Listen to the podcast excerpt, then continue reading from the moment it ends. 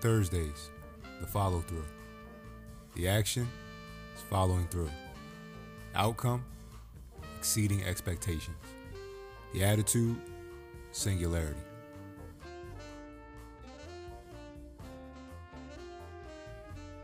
One of the most insightful shows of our time is Blueprint by Complex. The YouTube based show features interviews with some of the most prominent business figures in entertainment, like Timbaland, Jimmy Iovine, and HK Choi. The point of the show is to uncover these artists' recipe for success by examining pivotal moments in their careers. This show is a prime example of the study the process exercise from chapter 2. One of my favorite episodes features Scooter Braun, the music mogul who manages Justin Bieber Ariana Grande, J Balvin, and Kanye West. During the interview, Braun lays out his climb to success dating back to his formative middle school basketball career. He spoke about lessons his father, who was also his AAU team's coach, taught him, like accountability and selflessness. He talked about his college years and how becoming a club promoter in Atlanta set him up for a career in music. He even elaborated on how he landed acts like Justin Bieber and Asher Roth. The best part of the interview came at the end when he was asked, Which part of your personality played the biggest role in your success? He responded, So, like, imagine you go to Yankee Stadium.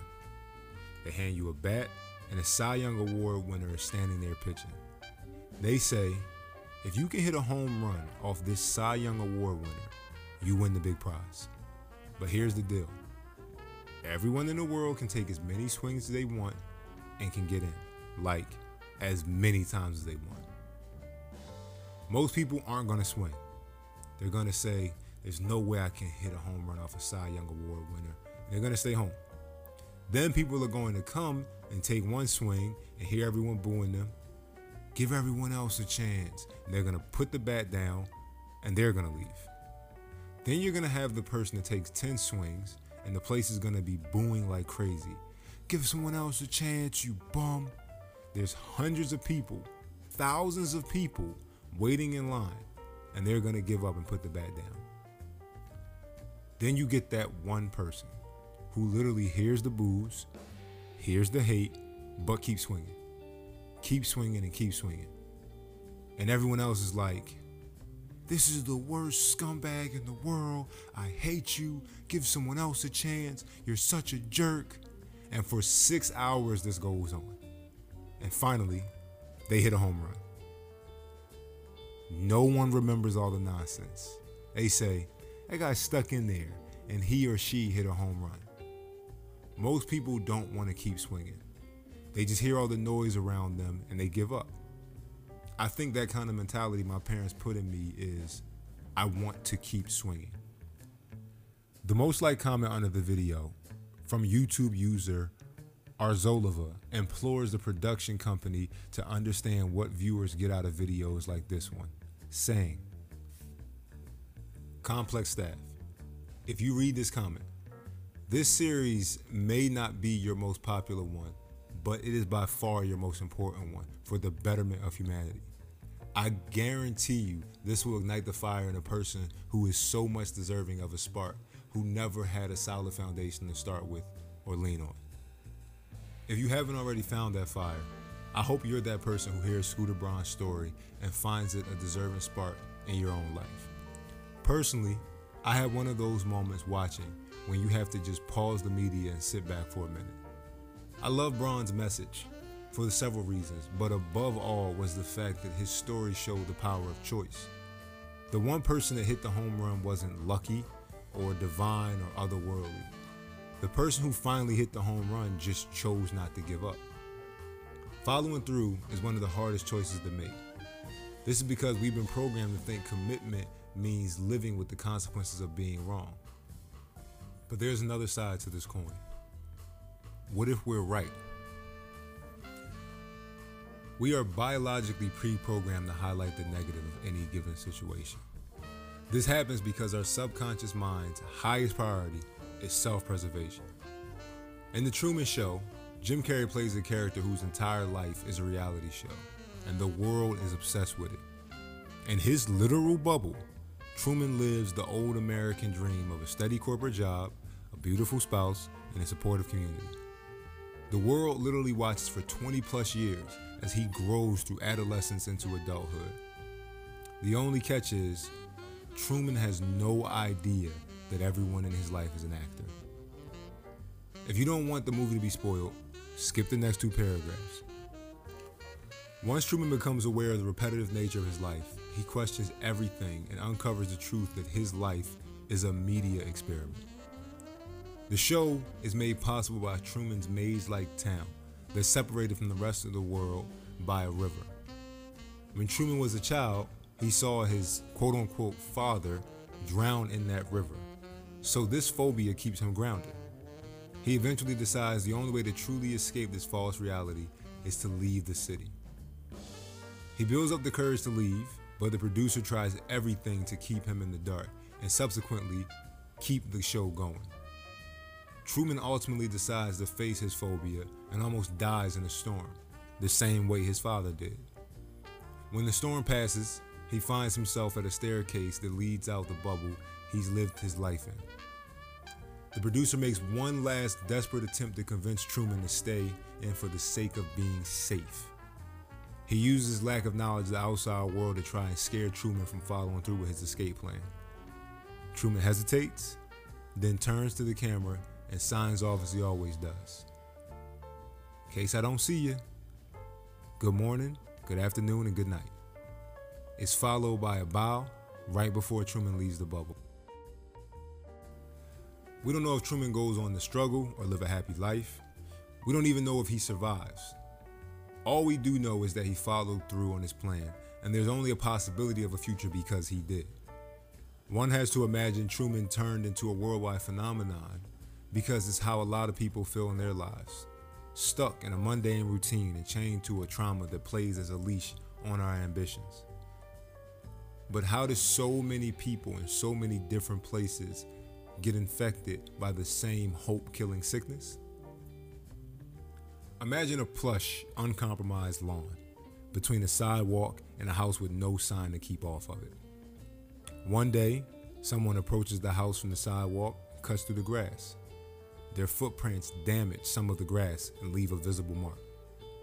After that, other people walk in the same path and do so until the grass is gone and there's a dirt path in its place. That's how our mind works.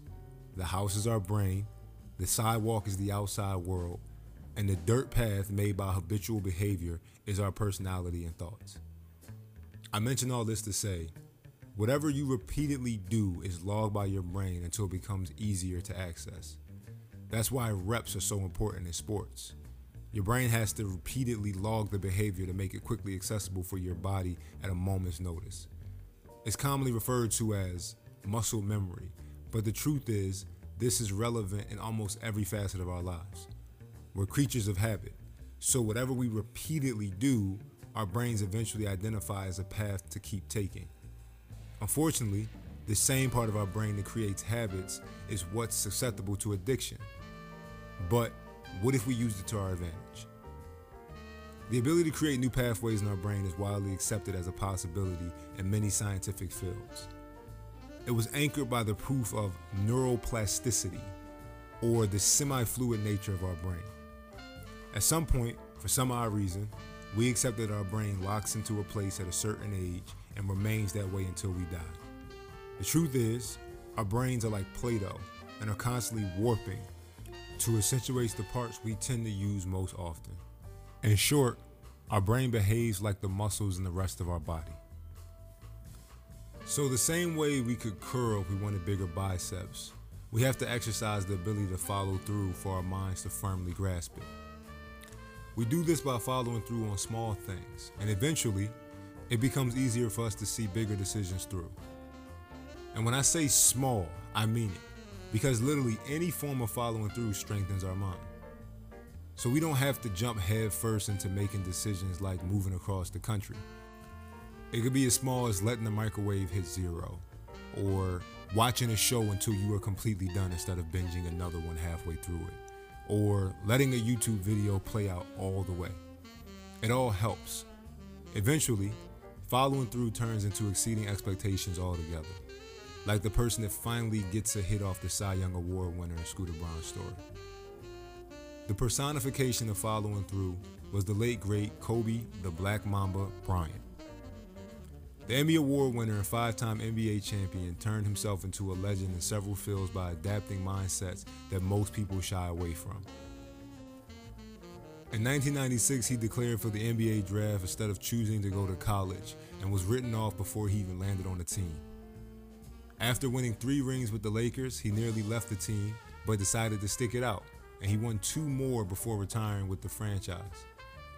His entire career was a series of commitments but his biggest test was on April 12, 2013. In the final years of his career, Bryant suffered several injuries that either sidelined him or drastically cut his minutes in production. Towards the end of an exhausting game against the Golden State Warriors, Bryant made a move towards the basket and was fouled. He said he heard a pop and hit the ground after feeling like he had been kicked in the back of his leg. Once he grabbed the bottom of his calf, he knew exactly what just happened. With the torn Achilles, Bryant limped up to the free throw line to finish the play. With tears welling up in his eyes, Bryant took what many thought were his final shots of his career. He made both free throws and walked off the court with no assistance. The prospects of making it back from the Achilles tear is one thing, but to do it at 34 after a 16 year career seemed impossible. Three years later, Bryant gave his retirement speech on the same floor after gaining his final accolade as an NBA player. Scoring 60 points that night made him the all time leader of points scored in a retirement game. Following through, or as many would say, seeing it through, gives us a sense of our singularity in this world. What truly separates winners from losers is the choice to not give up. Many times in life, we think of all the things that could go wrong if we go for it if we chase our dreams, if we take our shot. We could lose everything. We could fall flat on our faces. We could miss. But I challenge you to ask yourself the same question Uncle Drew asked Dax What if you don't?